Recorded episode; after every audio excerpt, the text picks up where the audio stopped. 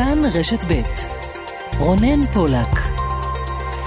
כאן רשת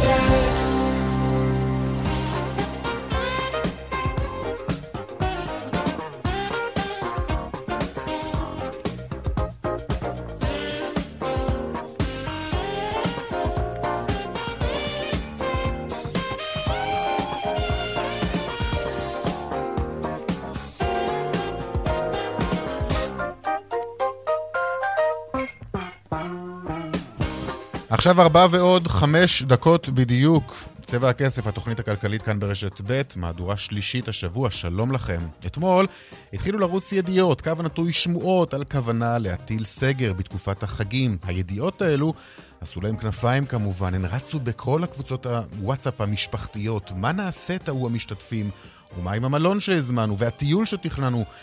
אבל רגע, יש גם את פתיחת שנת הלימודים, אה, שזה עוד אה, גם כן קורה, כי, כי שר החינוך כבר אמר, 1 בספטמבר, הוא גם הוסיף נקודה. אתם זוכרים? בהדגשת צה"לית אופיינית. אז רגע, זה עדיין בתוקף? כי יש גורמים במערכת הבריאות שסבורים כי זאת תהיה טעות. ומה עם ענף התרבות? טעו היום האומנים בוועדת הקורונה. מדוע פותחים את השמיים ואת האולמות אה, לא? מה ההבדל בין מטוס סגור לאולם סגור? האמת שאלה מעניינת, בינתיים אגב החליטו לפתוח את אולמות התרבות בעוד אה, שבועיים, אלא שעוד אין מתווה. ויש עוד כל כך הרבה שאלות מעניינות, ואנחנו בכלל תוכנית כלכלית, והתחלואה הרי, זה ידוע, משפיעה על הכלכלה. יותר מובטלים, המיתון מעמיק, ואין תרופה באופק, לא לנגיף וגם לא למשק. עוד מעט ננסה לצלול קצת לנתונים הכלכליים, ננסה להבין מה לא עובד כאן, והאם המענקים למשל מעודדים את הציבור לרכוש, או אולי לשמור את הכסף ליום סגריר. ואנחנו ביום סגריר, כי מי יודע עוד מה יהיה. צבע הכסף מפיקת התוכנית אה, רונית גור אריה, טכנאי השיעור רומן סורקין, מסייע לנו גם שמעון דוקרקר. אני רונן פולק, הדואל שלנו, כסף, כרוכית כאן.org.il. אפשר לכתוב לנו הודעות גם בטוויטר, רונן פולק או יאיר ויינרב, אנחנו כאן עד חמש, גם בשיאו של חודש אוגוסט. מיד מתחילים.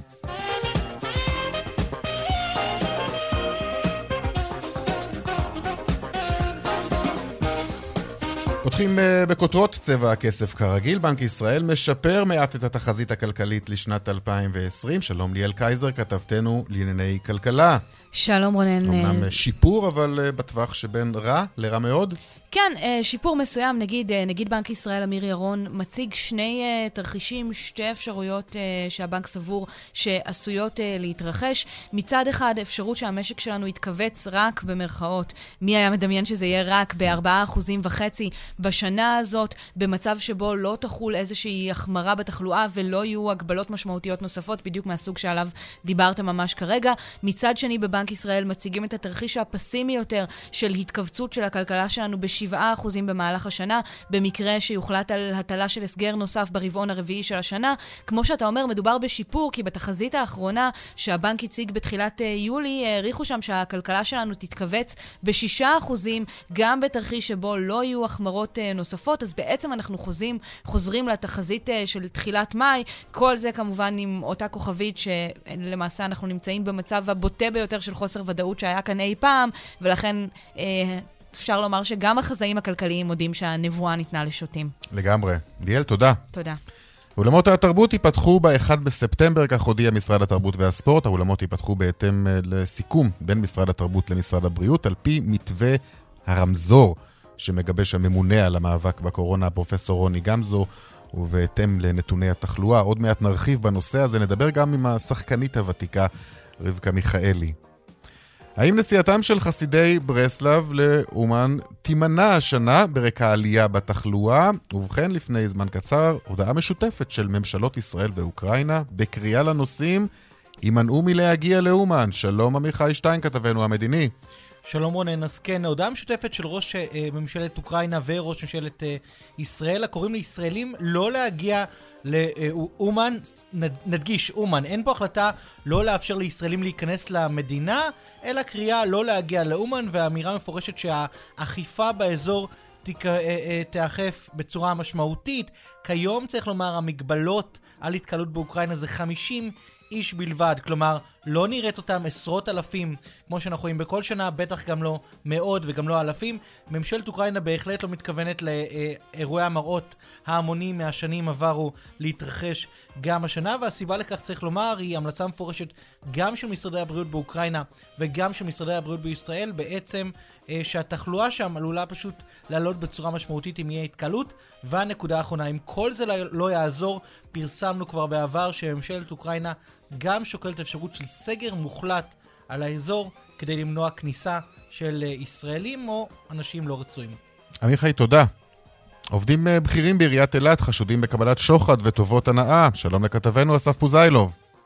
שלום, שלום. כן, אז עכשיו מתנהל דיון הערכת המועצה של שני העובדים, מנהל מחלקה והסגן שלו, כאן בבית המשפט, בבית משפט השלום בבאר שבע, דיון מאוד מאוד ארוך שהיה אמור להתחיל בבוקר ונדחה כמה פעמים בגלל איזה שהן מורכבויות. עומד כאן נציג המשטרה בכל מקום בעירייה, בעיריית אילת שהיינו נוגעים בו, מתפשטת זרוע חדשה של חשד לשחיתות לעוד תחומים ועוד נושאים, צריכים עוד הרבה עובדים אחרים להיחקר. החשד הוא שאותו מנהל מחלקה והסגן שלו קיבלו שוחד וטובות הנאה מבעל חברת אבטחה שגם הוא נעצר כדי שהם יטו עבורו מכרזים, הוא יקבל מכרזים, הם יקבלו שוחד וטובות הנאה, אלה החשדות, כאמור עכשיו מתנהל אותו דיון הארכת מעצר, כן. הם מכחישים לחלוטין את ההאשמות האלה. אסף, תודה. ועוד uh, בצבע הכסף בהמשך על תשלומי ההורים בשנת הלימודים הבאה. משרד החינוך מבקש מוועדת החינוך של הכנסת לאשר את המתווה שגיבש לתשלומי הורים מופחתים לשנה הבאה. מה זה אומר? לירן חוג'אינוב יסביר לנו עוד מעט. וגם הליכי uh, הוצאה לפועל, לפועל uh, יוקפאו, תקופת האזהרה לחייבים, בין אם הם עסקים או יחידים, היא תוארך. זו הצעת החוק שעברה אתמול בקריאה ראשונה בכנסת. נדבר כאן עם מנהל רשות האכיפה והגבייה. וגם הדיווח משוקי הכספים, כרגיל, לקראת סוף התוכנית. צבע הכסף, כל זה ועוד. מיד ממשיכים.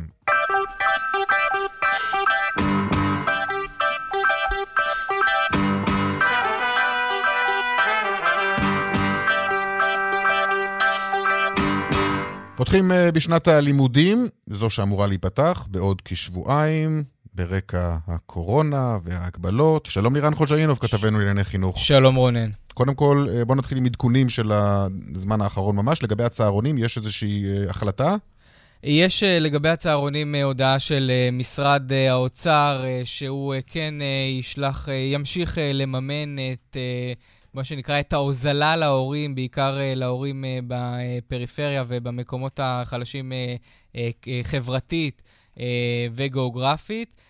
במשרד החינוך עדיין לא אישרו את הדברים, אבל ברגע שמה שהקשה פה על כל העניין זה משרד האוצר, וברגע שמשרד האוצר בא ואומר שאכן יש תקציב ונדאג להמשיך למימון הצהרונים, אז יש כאן בהחלט בשורה מאוד מאוד חשובה בעניין הזה, mm-hmm. ולפחות ההורים לפחות רק בצהרונים יכולים להיות קצת יותר רגועים. זה לא אומר שהכל יסובסד, אבל למי שסבסדו עד עכשיו, למי שנתנו את העזרה, אין ספק שזה ימשיך להגיע. לפחות זה כרגע ההודעה של משרד האוצר, של שר האוצר, ישראל כץ. אוקיי, okay, בואו נדבר עכשיו על הדיון שהתקיים היום בכנסת, בוועדת... והסתיים הח... ממש לפני דקות אחדות, יש לומר.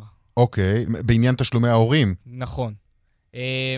ממש עכשיו, יושב ראש הוועדה רם שפע, חותם את הדיון אחרי הפסקה מאוד ארוכה שהם הלכו שם לדיונים בחדר נפרד ומודיע, לא הגענו להסכמות, לפי שאנחנו לא מתכוונים להצביע על מתווה תשלומי ההורים, ולכן אנחנו נחדש את הדיון שוב מחר. בינתיים ננסה להגיע למשא ומתן מחודש בין חברי הוועדה לבין משרד החינוך על הפחתה נוספת בתשלומי הורים. בואו נשמע מה שאומר לנו רם שפע ממש עכשיו עם סיום הוועדה. אמנם, סוף סוף, משרד החינוך הבין שחייבים להפחית את תשלומי ההורים, אבל לצערי כרגע ההצעה שלהם רחוקה מאוד ממה שאני מצפה, ממה שחברי ועדת החינוך של הכנסת מצפים. בכל זאת אפשרתי לקיים uh, סדרת פגישות עכשיו, ביחד עם אנשי משרד החינוך ועם יו"ר הקואליציה כדי לנסות למצוא את הפשרה. עדיין uh, לא הגענו אליה, ואני מקווה מאוד שבסוף נמצא את הדרך להקל על ההורים ולדאוג לילדי ישראל. וזה היה רונן אחרי בקשה גדולה, כאשר יושב ראש הקואליציה מיקי זוהר נכנס לדיון של ועדת חינוך ואומר, חייבים לאשר היום את uh, תשלומי ההורים. אנחנו, אי אפשר לסחוב את זה, אנחנו מגיעים לשבועיים לפני פתיחת שנת הלימודים, וחשוב שזה יאושר היום. אז זה עדיין לא מאושר. נעשה קצת סדר, אנחנו מדברים על uh, לפני חודש וחצי בהתחלה משרד החינוך בא ונתן את המתווה הרגיל. לפתיחת שנת הלימודים, אנחנו מדברים כמובן על בין מאות לאלפי שקלים לכל הורה, תלוי כמובן אה, בשכבת אה, הגיל. Mm-hmm. גני הילדים זה קצת יותר נמוך, okay, אוקיי, בכיתות אבל... י"ב זה אנחנו יודעים סכומים הרבה יותר גבוהים. ברור שאנחנו לא נמצאים בימים של מתווה רגיל. ולכן אה, התעקשו בוועדת החינוך, בעיקר רם שפע, יושב ראש ועדת החינוך של הכנסת, שאמר לשר החינוך גלנט, אנחנו לא מתכוונים אפילו לעשות דיון על כזה מתווה, תשפרו את ההצעה. עברה, עבר חודש וחצי, ואתמול uh, והיום בבוקר משרד החינוך uh, מציג מתווה משופר, אחרי שהוא כבר נתן את הכותרת אתמול, כמו שנתנו אצלכם, על הפחתה משמעותית בתשלומי ההורים, גם תשלומי הרשות וגם תשלומי התל"ן. אבל חברי ועדת החינוך הסתכלו היטב בנתונים ואמרו, אין פה באמת הפחתה משמעותית. אז פחות 10% בסל תרבות, אבל בטח שפחות 10% אתם תיתנו עכשיו הצגות קצרות יותר אה, לבתי הספר. הרי אי אפשר לצאת להצגות, ההצגות יבואו לבתי הספר. פחות 50% במסיבות הסיום, כי הרי לא יהיו בכלל כנראה מסיבות סיום בקצב הזה, יהיו רק טקסים, אז לא צריך לשלם יותר. ובתל"ן, תוכנית הלימודים הנוספת, אמרו, אנחנו מקצצים את השעות שאפשר אה, אה, לגבות מהם כסף. הרי מה שקורה, מה זה תל"ן? זה כל מיני חוגי אה, דרמה, אה, חוג בישול, כל מיני כאלה mm-hmm. שהגיעו לבתי הספר לעשות משימות. עכשיו, רוב תלמידי ישראל הולכים ללמוד גם ככה מרחוק. בזמן שהם כן יגיעו לבית ספר, mm-hmm. אולי כדאי שהם ילמדו ולא יעשו את התוכניות האלה. אז על מה אתם בכלל גובים פה כסף? ואם אתם מפחיתים את התשלומים, את השעות, אז גם ככה זה פחות כסף. אין פה באמת הפחתה. קיצצתם שעות, אז זה פחות כסף. ולכן אה, יש גם חברי כנסת שם בוועדה שבכלל דרשו לא לשלם uh, בכלל, בגלל uh, טענה שבשנה כזאת אי אפשר לתת uh, ולעשות uh, גבייה של uh, תשלומי הורים, ולכן אין הסכמות. מי שהסכימו היחידים כן להצביע זה נציגי הליכוד, uh, נציגיו של שר החינוך גלנט, uh, קטי שטרית, ושמענו את יושב ראש הקואליציה מיקי uh, uh, זוהר, uh, שאמר שחייבים להגיע עכשיו להסכמות. כחול לבן, נזכיר, זה בכל, בכל זאת ועדת חינוך של הקואליציה, לא מסכימים, ינסו עכשיו כן. להגיע לאיזשהו משא ומתן. אה, בין משרד החינוך לוועדת החינוך על הפחתה נוספת. אוקיי. שמהמתנגדים העיקריים, נגיד, הם כמובן ההורים וועדי ההורים. בדיוק, אז אותם אנחנו רוצים עכשיו לצרף. אה, לירן, אתה נשאר איתנו, אנחנו רוצים לצרף אה, לשיחה הזאת את ארי קפלן, הוא סגן יושב ראש הנהגת ההורים הארצית. שלום לך. שלום וברכה. וכל הדיון הזה מתנהל מעל הראש שלכם בעצם. האמת היא, הוא מתנהל עכשיו דווקא איתנו לחלוטין. אני חייב להגיד, ופה לומר ממש מילה טובה ליושב ראש ועדת החינוך רם שפע. Mm-hmm. אתה רואה בהורים שותפים מלאים, ואני חייב לומר שבניגוד לוועדות חינוך בעבר, ואני עברתי כבר כמה וכמה ועדות חינוך, שבו כולם דיברו בצורה הכי יפה, והיינו בטוחים, בואי נא, לא רק שהולכים לבטל את תשלומי ההורים, הולכים לשלם לנו שאנחנו באים ללמוד, איך שהיה צריך, כולם הרימו את הידיים לפי הוראת uh, הקואליציה, בלי למצמץ אפילו, ללא שום קשר מה שהם אמרו. סוף סוף קם יושב ראש ועדת חינוך שמבין מה המשמעות האמיתית של חוק חינוך חובה חינם. אז אני, עוד לצערנו אנחנו קצת רחוקים מחוק חינוך חינם, אבל אנחנו לפחות רואים התחלה של באמת שמתכוונים להוריד את תשלומי ההורים. כי לא יעלה על הדעת שאנחנו נשלם את כל התשלומים האלה. אריק, הגיעו עכשיו אה, משרד החינוך עם מתווה של אה, תשלומים יחסית מאוד מופחת. אני לא זוכר כזאת הפחתה של אה, תשלומי הורים של אחוזים כל כך גבוהים הרבה מאוד זמן. אתה ציינת את זה יפה מאוד. אנחנו לא רוצים לקבל פחות ולשלם פחות. אנחנו רוצים, ל... אני אומר לפחות, את מה שהיה לנו ולשלם פחות. מכיוון שזה, איך אומרים, שנת קורונה, ההוצאות יורדות, אז מבקשים מאיתנו לשלם פחות, כי ההוצאות יורדות. לא נקבל את אותו תרבות. ולא נקבל מסיבת סיום. אנחנו לא נקבל, אז ברור שלא נשלם. טוב, יש בזה היגיון, מעבר לזה, ועוד לא הגענו על הקרן מלגות, שזה הדבר הכי הכי עצוב לשמוע. הייתה אריק... קרן של 100 מיליון שקל לילדים נזקקים, משפחות נזקקות, קיצצו אותה דווקא בעכשיו, בזמנים הכי קשים של מדינת ישראל מזה שנים ארוכות, הורידו ב-50% את סכום הסיוע שיעזרו למשפחות נזקקות. פשוט אה, אה חוסר התחשבות אה, אה, בסיסי בקהל, בהורים, בילדים שבאמת צריכים את זה. דיברתם היום בכנסת על על כך שפתיחת שנת הלימודים היא לעשירים בלבד. אתה יודע להסביר לי למה? למה התכוונתם? בוודאי. מה שקורה, שהמתווה הנוכחי מביא את הילדים ליומיים בשבוע. זאת אומרת, ארבעה ימים הם לא בבית הספר, ומצפים מהם ללמוד מהבית. עכשיו, מעבר לזה שבית הספר, אנחנו רוצים להאמין, הוא לא רק אה, אה, אה, מתמטיקה ותנ"ך וספרות, mm-hmm. אלא הוא גם חינוך, ערכים, קשר עם המורה וכל הדברים האלה שחשובים לא פחות מאותם מקצועות, אלא איך בדיוק הם ילמדו. לרוב מדינת ישראל אין מחשב לכל ילד. לרבים יש מחשב בכל בית, אבל לרובנו, לשמחתנו, יש יותר מילד אחד בבית. ומה אתה חושב, הם, איך מה אתה חושב בדיוק? על השיקולים שהובילו להחלטה הזאת? למשל, מי ילמד בכיתה, מי ילמד בזום מהבית? היו פה שיקולים מקצועיים? כי בסופו של דבר, אתה יודע, אמ, היו שיקולים למשל שדיברו על כך שכיתות א' וב', אה, הם צריכים ללמוד אה, בכיתות. אה, כך הם יוכלו לשחרר את ההורים לעבודה, מה שלא נכון לגבי הכיתות הגבוהות יותר. אז אני אומר פשוט, היה בית ספר של החופש הגדול שהסתיים בשישי באוגוסט. למדו בו עד כיתה ד', למדו בכיתות מלאות. בא משרד הבריאות והחליט, לא, ג' ד' מעכשיו מחלקים אותם לקפסולות. גני ילדים אין בעיה, א', ב' אה, אה, נשארים כמו שהם, ג', ד' קפסולות. ברגע שחילקו את ג', ד' קפסולות, זה אומר שהוציאו את ה', ו' מבית ספר בגלל מקום. אנחנו באנו ודרשנו, תחזירו את ג' ד' לכיתות מלאות כמו שהיה עד השישי באוגוסט. ואנחנו לא שמענו על תחלואה מיוחדת בבית, אה, בבתי הספר. לא הראו לנו נתונים שיש תחלואה מיוחדת בגילאים האלה, לא הראו לנו. ואם אנחנו עושים את זה, אנחנו כבר פתרנו את אה, הגילאים באמת בעייתיים של ה' וו', והם יוכלו ללמוד בקפסולות בימים האלה, בבית הספר. במצב הנוכחי, אריק, במצב הנוכחי אתם מתכוונים לא לפתוח את שנת הלימודים? להגיד לכל ההורים, אה, אל תשלחו את הילדים לבתי הספר?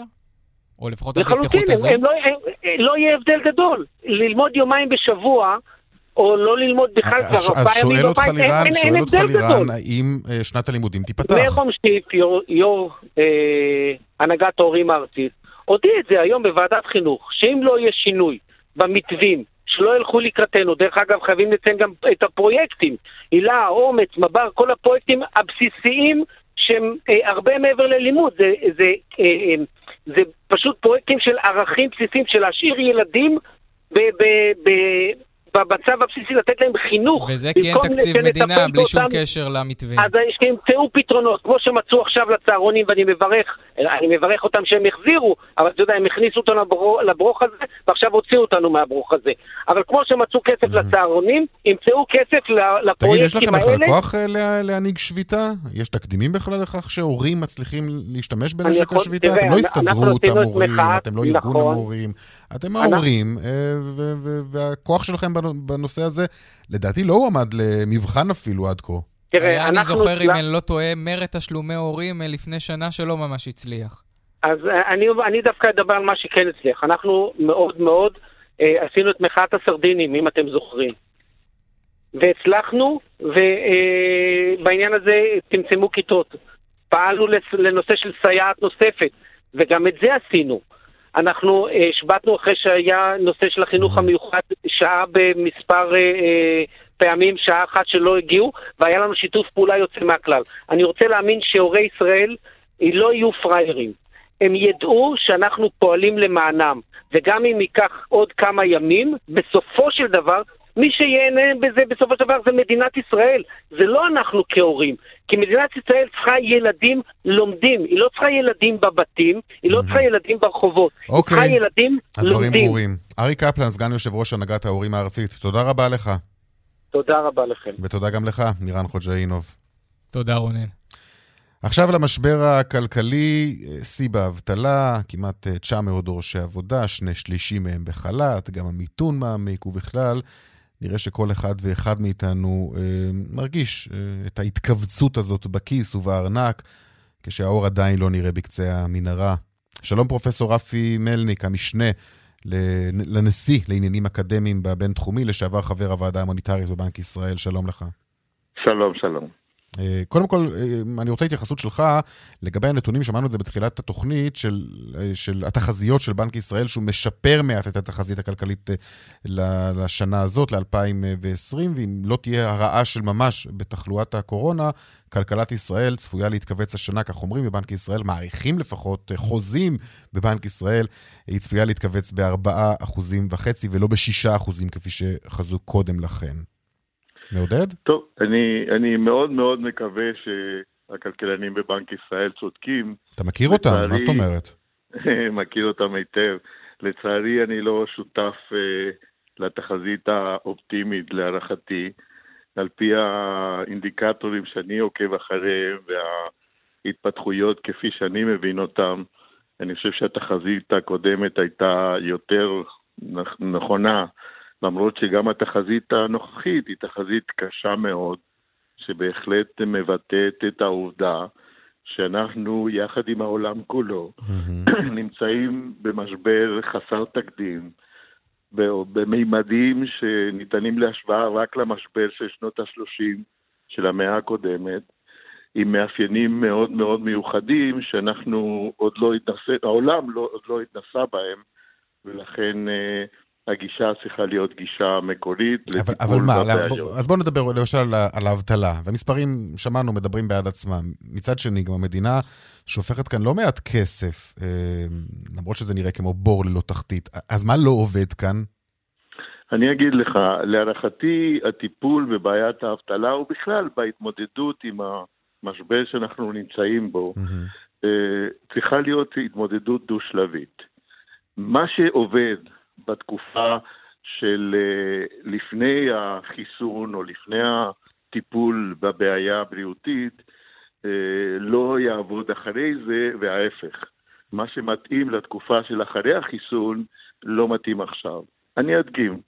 אם אתה היום, אה, לפני שמצאנו את החיסון, נותן איזשהו עידוד למשק בית או לפירמה כדי שתגדיל את הפעילות העסקית, את ההשקעה, או ליצואן, אז העידוד הזה הוא פשוט לא יעיל, משום שההתנהגות של היחידות הכלכליות בתקופה שלפני החיסון מושפעת מהאי-ודאות הקיצונית שאנחנו נמצאים בה.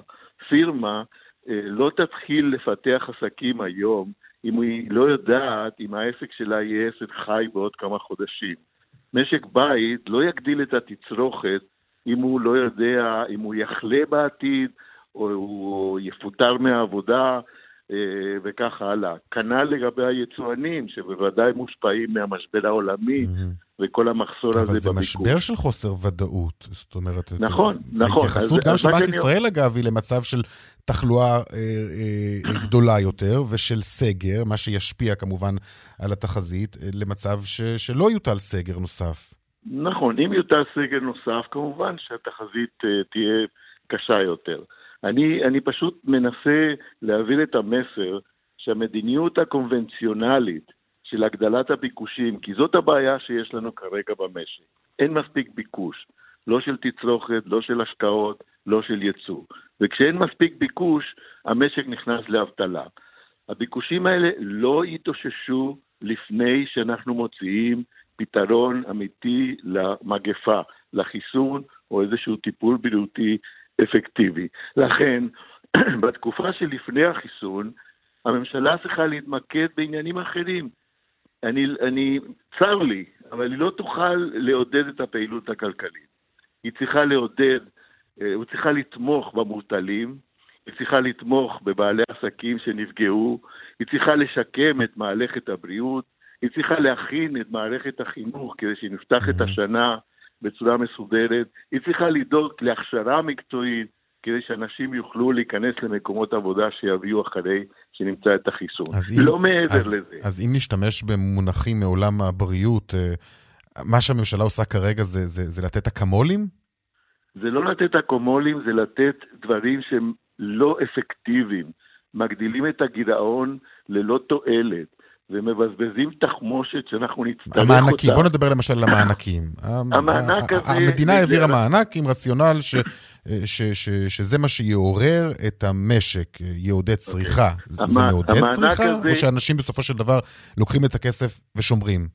תראה, מה שאנחנו לומדים מהעולם, שההתנהגות של משקי הבית היא מאוד שונה מתנאים רגילים. המענק הזה לא מגדיל באפסילון את, ה, את הצריכה הפרטית. אנשים שמים, מי שמסוגל, כן, מי שחסר לו פת לחם הוא ישתמש בזה, אבל רוב הציבור, כן, שם את הכסף הזה בצד, בחיסכון, להתמודדות עם איזשהו אירוע אי-ודאי עתידי. ולכן התצרוכת במשק לא גדלה כתוצאה מזה. זה סתם, במרכאות, בזבוז כסף שאנחנו נצטרך אותו בשלב השני. עכשיו, בתקופה הזאת שאנחנו נמצאים לפני החיסון, הממשלה צריכה להקים צוות רציני, שתכין תוכנית כלכלית אמיתית ורחבה, שתפקידה יהיה בעיקר, כלומר, היעדים יהיו להחזיר את המשק לתעסוקה מלאה ולהחזיר את המשק לצמיחה כלכלית. את זה לא ניתן לעשות לפני החיסון. אני לא רואה שאנחנו מתכננים פעולה כזאת, הפעולה צריכה להיות רחבה ביותר. אתן לך דוגמה. כל פעם שאנחנו, כלכלנים, מדברים על בעיית הפריון, אנחנו טוענים שצריך להגדיל את ההשקעות בתשתיות המשק. זה משהו שמקובל across the board, כולם, משכיב, כולם מסכימים לזה. אבל כשמגיעים לביצוע, טוענים, טוב, יש קשיי ביצוע, אנחנו עוד לא יכולים, אנחנו עוד לא מתורגנים, אנחנו לא, לא מסוגלים לעשות את זה בטווח הקצר. בסדר, אני מבין את זה, יש קשיים. אז זה בדיוק התפקיד של הממשלה היום, להכין את הדברים שיוכלו להיות מופעלים מיד אחרי שימצא החיסון, mm-hmm. כדי להגדיל את הפעילות הכלכלית, להניע את, ה, את, ה, את גלגלי המשק. אנחנו יודעים איך לעודד ביקוש מצרפי בתנאים רגילים. את זה לא ניתן לעשות בתנאים של, של, של מגפה ושל היעדר של היעדר אוקיי, חיסון. הדברים ברורים. פרופסור רפי מלניק, המשנה לנשיא לעניינים אקדמיים בבינתחומי, לשעבר חבר בוועדה המוניטרית בבנק ישראל, תודה רבה לך. תודה לכם ובהצלחה. תודה. דיווחי תנועה. בדרך ירושלים תל אביב עומס תנועה ממחלף גנות עד קיבוץ גלויות, דרך ארבע דרומה נחסמה לתנועה ממחלף הדרים עד בצרה בגלל תאונת דרכים. צפונה עמוס מצומת השרון עד פארק תעשיות עמק חפר. דיווחים נוספים בכאן מוקד התנועה כוכבית 9550 ובאתר שלנו פרסומות עכשיו ומיד אחר כך לקראת uh, פתיחת uh, אולמות התרבות uh, בעוד כשבועיים. עוד מעט. 34 דקות אחרי 4, עכשיו לענף התרבות שמקבל היום בשורה מעודדת. אולמות התרבות ייפתחו לקהל בעוד כשבועיים. Uh, כך סיכמו משרד התרבות והספורט ומשרד הבריאות. שלום דורית אסרף מזרחי, ראש תחום התרבות שלנו. שלום רונן. אז ההצגה תימשך, כמו שאומרים? כן, בעצם אה, יש תאריך לפתיחת האולמות. אה, זה קורה ב-1 בספטמבר, מה שאומר שעולם התרבות חוזר לתפקד. זה יקרה על פי מתווה הרמזור שמגבש הפרויקטור אה, פרופסור רוני גמזו, ובהתאם לנתוני התחלואה. ההודעה הזאת יצאה דקות אחדות אחרי סיום הדיון בכנסת, שם התכנסה שוב. סוער. כן, שוב התכנסה ועדת הקורונה על מנת למצוא מתווה לחזרת עולם התרבות לתפקוד מלא. בוועדה השתתפו פרופסור גרוטו, יושבת ראש הוועדה חברת הכנסת יפעת שאשא ביטון, וגם אנשי תרבות כמו השחקנית רבקה מיכאלי, השחקן ישראל קטורזה, העיתונאי גיא מירון, וגם נועם סמל, מנכ"ל תיאטרון הבימה, בואו נשמע אותו. תגידו, היום 1 באוקטובר כל אולמות התרבות בישראל, כולל היכלי התרבות, וכולל רעות והאופרה והפילהרמונית וכולי, פתוחים. תגידו, זה אחד. שתיים, אם אתם לא פתוחים, ואם אתם לא רוצים לפתוח אותנו, אז תגידו בריש גלי, אנחנו לא מעוניינים לפתוח לכם את אולמות התרבות, נלך לבג"ץ. נלך לבג"ץ נגד משרד הבריאות ומשרד ראש הממשלה. ואת אומרת שבעצם הדיון הזה מתקיים, ובמקביל, או לפחות לקראת סיומו, יוצאת ההודעה על פתיחת האולמות אה, בעוד כשבועיים? כן, מי שהקשיב לוועדה, מעבר אה, לקול הברור של המשתתפים שקרא להחזיר את עולם התרבות לעבודה, אפשר היה לשמוע את אה, פרופסור גרוטו שרומז על המתווה המסתמן ועל ה-1 בספטמבר כתאריך יעד אה, לפתיחת האולמות. הוא לא יכל להתחייב כי לא השיג את האישור הסופי לכך, ולכן הבשורה לא יצאה מהוועדה, אלא כמה דקות אחריה.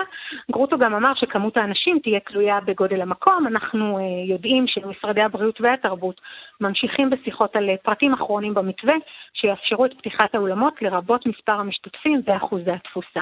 מדובר אה, בשורה גדולה לתעשייה שלמה. בהחלט. אוקיי, דורית, את נשארת איתנו, אנחנו רוצים לצרף אלינו את השחקנית והמנחה הוותיקה, רבקה מיכאלי, שלום לך. שלום, שלום, מה שלומך? תודה, מה שלומך? שמחה מאוד. סיבה שמחה לאופטימיות? מאוד, וזה אומר שאני צריכה להתחיל חזרות על שתי הצגות. זה נהדר כמובן, כי זה אתה יודע, לא... חמישה חודשים לא לעשות הצגה, זה נראה לך מוכר, אבל אתה לא יודע את זה באמת. אתה צריך לעבוד על זה. אז אני אחזור לבית לסין, לגדולה, בשמחה רבה, ואני מקווה שלבאר שבע התחלנו חזרות, סיימנו אותן על הדירה של רוזה, וזה כמובן, אני הייתי תומכת גדולה בפתיחת האולמות, במיוחד כשלא קיבלנו שום נתון על הדבקה ב-12 ימי החסד שהיו פתאום, שנפתחו אולמות התרבות ואחרי זה נסגרו. אז זהו, אז כבר הייתם בסרט הזה שפתחו פתחו אתכם כן, ואז אה, סגרו. כן, ואז זה נסגר בלי שום לא- סיבה מוצדקת, זה לא שפתאום הייתה הדבקה המונית במוסדות התרבות, להפך, לא קרה שום דבר.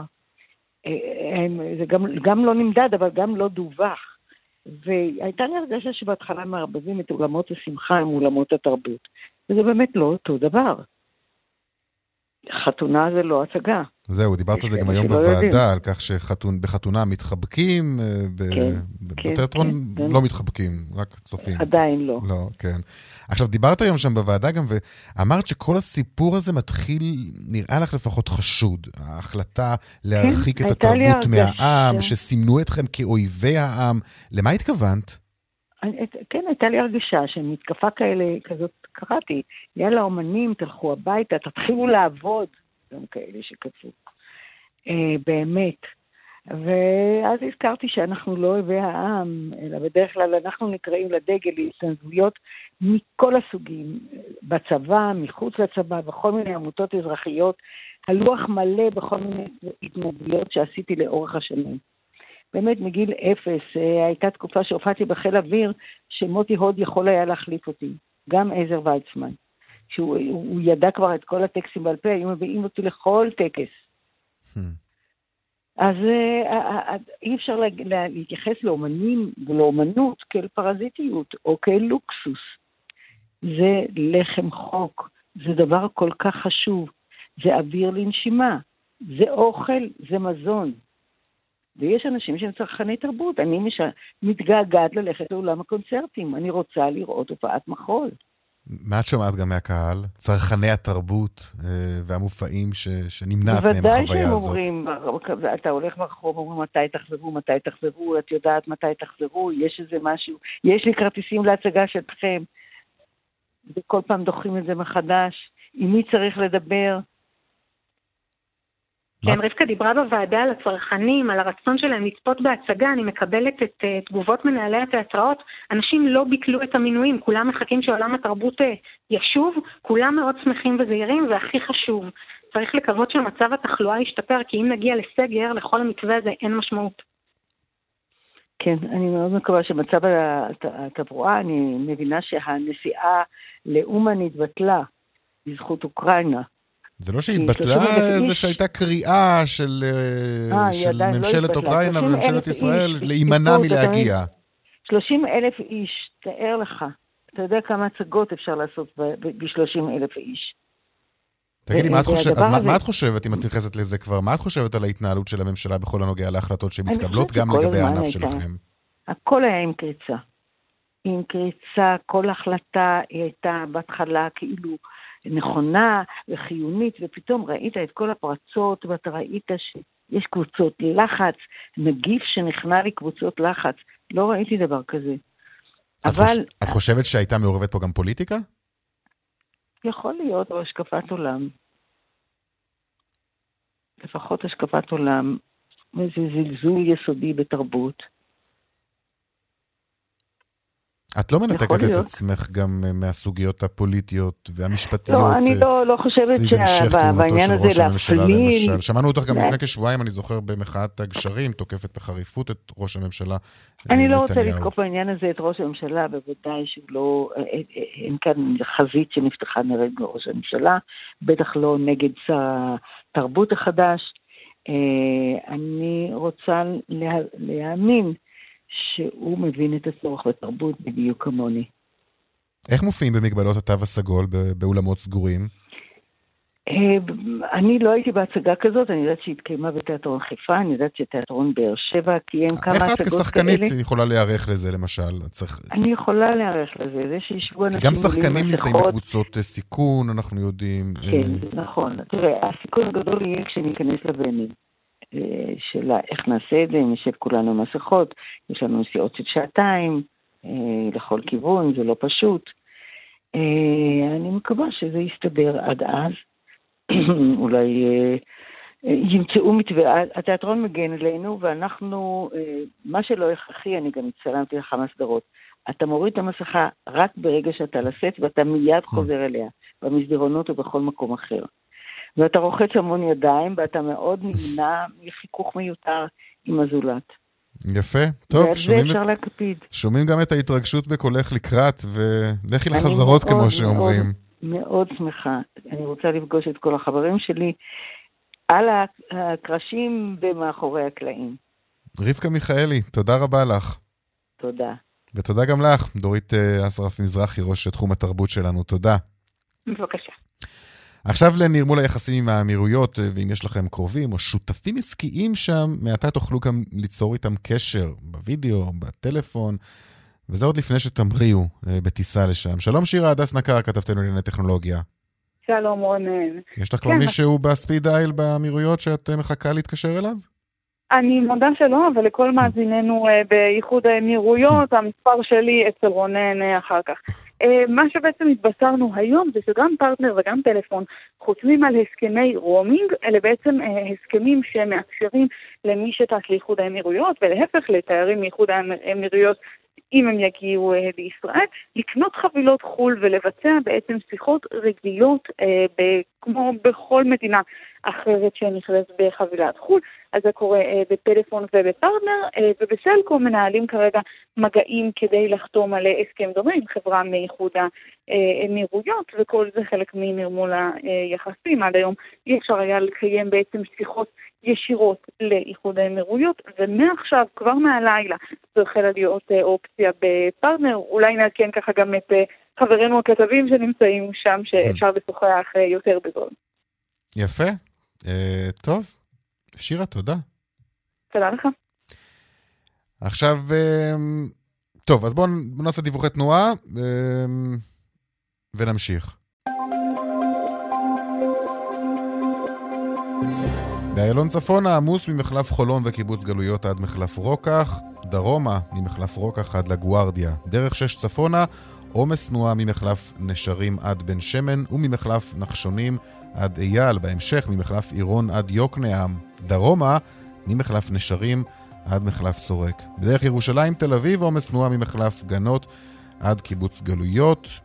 עוד דיווחים באתר או בכוכבית כוכבית 9550 עכשיו נצא לפרסומות, אה, אחר כך יהיה לנו גם בורסה, ונדבר גם עם אה, רשות הגבייה והאכיפה להקפאה של אה, הליכי הוצאה לפועל. כך לפחות הוחלט אתמול, לא הוחלט, זה קריאה ראשונה בכנסת, יש עוד קריאות, אבל נדבר על זה עוד מעט. פרסומות. עכשיו 48 דקות אחרי ארבע, הכנסת אישרה אתמול בקריאה ראשונה את הצעת חוק ההוצאה לפועל, הליכי גבייה לחייבים בין אם הם יחידים או בין אם הם עסקים, יוקפאו. שלום תומר מוסקוביץ', מנהל רשות האכיפה והגבייה. שלום וברכה, אה, לא מדויק, לא בדיוק יוקפאו, אלא החוק, הצעת החוק מציעה הסדרים mm-hmm. שנועדו להאריך את תקופת הפירעון בתנאים אה, מאוד okay, נוחים כדי לאפשר לחייבים. אוקיי, זה בדיוק מה שרציתי לשאול, מה זה אומר בעצם? מה אנחנו כן, צריכים אוקיי. לדעת? אז, אז אני אתחיל ברשותך בשתי, בשני העקרונות הבסיסיים שהנחו אותנו כשישבנו עם משרד המשפט, מול יחד עם משרד המשפטים וניסחנו ביחד את הצעת החוק הזאת. יש שני עקרונות בסיסיים לגמרי. אחד, חובות צריך לשלם. אין מרוטורים על חובות, אין איזשהו פטור מחובות, ובסופו של דבר גם הרבה מאוד מהזוכים הם אנשים שגם הם זקוקים לכסף, בין אם זה אדם שמשכיר דירה והשכר הדירה מממן לו את הפרנסה, ואפילו אם זה בנק שנותן אשראי, ואם הוא לא יקבל את האשראי חזרה, הוא לא יוכל לתת אשראי למישהו אחר. אז זה העיקרון הראשון.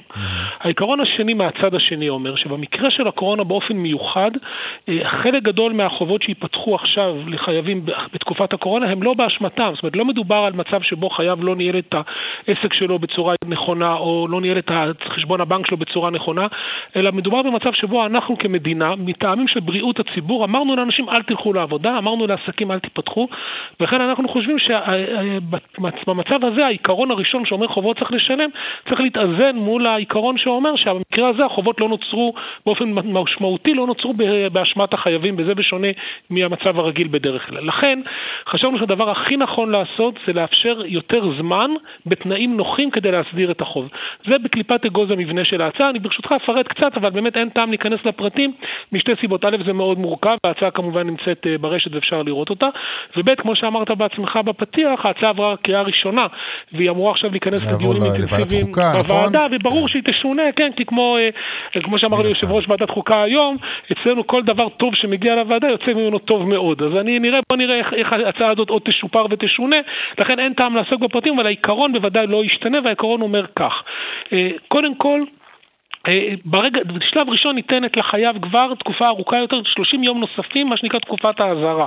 אם תקופת האזהרה בדרך כלל בהוצאה לפועל, זאת אומרת התקופה שרק אחריה אפשר להתחיל לנקוט הליכים, או 21 יום או 30 יום לפי סוג ההליך, פה מוסיפים עוד 30 יום, זאת אומרת זה 51 יום או 60 יום, זה השלב הראשון. השלב השני אומר שאם במהלך התקופה הזאת החייב נכנס להסדר, להסדר שהפרטים שלו מפורטים בחוק, וזה אומר איזשהו תשלום שמאפשר לו לפרוס את החובות תוך שנתיים, ומדובר בחובות של עד 50 אלף שקל לתיק, לא לחייב, הוא נכנס להסדר שאומר את הדברים הבאים. א', אה, האגרה שתיגבה מהזוכה ותגולגל על החייב תהיה מאוד נמוכה, האגרה הבסיסית נדמה לי 60 שקלים. שכר הטרחה של הזוכה, שבדרך כלל נזקף על החייב, יהיה המינימלי שבמינימלי ולא יגדל כל עוד הוא עומד בהסדר. והריבית... וה, שאנחנו בדרך כלל מתווספת לתיק ההוצאה לפועל, בין אם זה מכוח חוק פסיקת ריבית והצמדה, ובין אם זה מכוח הריבית ההסכמית, כמו בהלוואה בבנק, תפחת ב-50 אחוז, זאת אומרת, זה, זה דבר מאוד okay, מאוד משמעותי. אוקיי, טוב, אתה אומר שאת הפרטים אפשר לקרוא כמובן אה, באתר, אבל אני רוצה לנסות להספיק איתך עוד כמה עניינים. קודם כל, כמה פניות מקבלים מחייבים שמתקשים בתקופה הזאת? אה, אלפים. אלפים. אה, כן, אתה רוצה לראות את הנתונים המדויקים, יש לי מערכת אה, בינה עסקית, אבל מדובר, תראה, תמיד חייבים מתקשרים אה, כן. שקשה להם, זה, טבעה של ההוצאה לפועל, שאנחנו אמורים לגבות את החוב בהתאם ליכולת של החייב. בתקופת הקורונה יש גידול, אבל אני חייב לומר דבר שמשמח אותנו מאוד, בניגוד למה שחשבנו, עדיין אין גידול בפתיחת התיקים. זאת אומרת, עדיין mm-hmm. הצונאמי של פתיחת התיקים לא הגיע. ההסבר לזה הוא למשל ידיעה שראיתי הבוקר בגלובס, שבנק מזרחי טפחות דחה חיובים בכמה מיליארדי שקלים. זאת אומרת, זה ברור שהזוכים מבינים, רוב הזוכים המוסדיים של שחקנים חוזרים, שחקני אשראי, ומבינים את המצב, הם מבינים שלהבדיל ממקרים רגילים, אין פה טעם ללכת בכל הכוח על הראש של החייב, כי מה זה יעזור? עדיף לנסות להגיע איתו להסדרים, וזה גם ההנחיה שבנק ישראל נתן לבנקים, וגם כן. הנחיה סבירה שכל טוב, בעל... לבטל קנסות אי אפשר אה, רק להגיע להסדרים. אבל גם בקנסות, אבל גם בקנסות... אז זהו, בוא נדבר רגע על הקנסות. אתם עדיין, אתם גובים קנסות קורונה, נכון? ברור, כן. כן אה, בסייג אחד. שנייה, בסייג אחד חשוב, שסוף כן. שהציבור, חשוב שהציבור ידע, קנסות שהוטלו על ידי המשטרה. יש איזושהי חלוקת עבודה שקנסות לעסקים מוטלות על ידי פקחים של השלטון המקומי, כן. ו- ולכן גם נגבים על ידי השלטון המקומי. קנסות שמוטלים על ידי המש- על המשטרה, כמו עטיית מסכות במרחב הציבורי והתקהלויות וכל זה, נגבים על ידינו. יש לך פילוח מי הם אלופי הקנסות? חלוקה לערים למשל? יש לנו, אבל אני לא יכול לתת לך את זה בשליפה כרגע, אם תרצה אני אעלה לשידור בזמן אחר, ואני אפרט לך את כל ה... אוקיי, מה שאתה בטוח יודע, אבל זה שאי עטיית מסכה זה עדיין הקנס הנפוץ ביותר, נכון? כן, בלמעלה מ-90 אחוז, אולי למעלה מ-95 אחוז. זה הקנס הנפוץ ביותר, אה, התקהלויות או קיום, אה, קיום אירוע, משהו כזה, זה ממש באחוזים, בשברי אחוזים לעומת המסכות. אוקיי, תומר מוסקוביץ', מנהל רשות האכיפה והגבייה, תודה רבה לך. תודה רבה לכם. עכשיו לדיווח משוקי הכספים. 200, take them.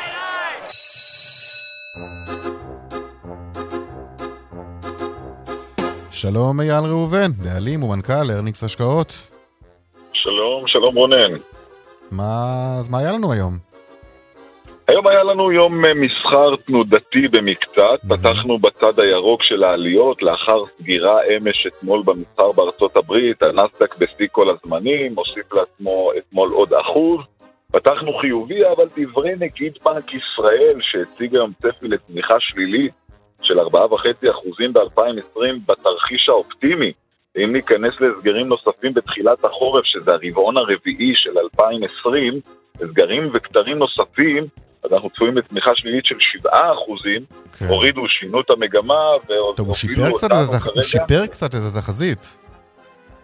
כן, כן, כן, מעדכנים את התחזית, יש שני תרחישים, יש שני מודלים, אנ- אנחנו- אפשר להעריך שהולכים למודל הלייט, שהדברים כן. חוזרים לשגרה, אוקיי. אבל אם לא, עסקנו אנחנו בזה ניכנס בתחילת התוכנית גם כן. עוד אה, קצת אה, אז נתונים, בגדול, מספרים? אז בגדול כרגע אנחנו יורדים בשתי עשיריות בממוצע במדדים המובילים, תל אביב 90 שלוש עשיריות, תל אביב בנקים עולה, בולט לחיוב באחוז בשש עשיריות כלפי מעלה, מי שמובילה שם זו בנק, מניית בנק מזרחי, שעולה בשלושה וחצי אחוזים עם.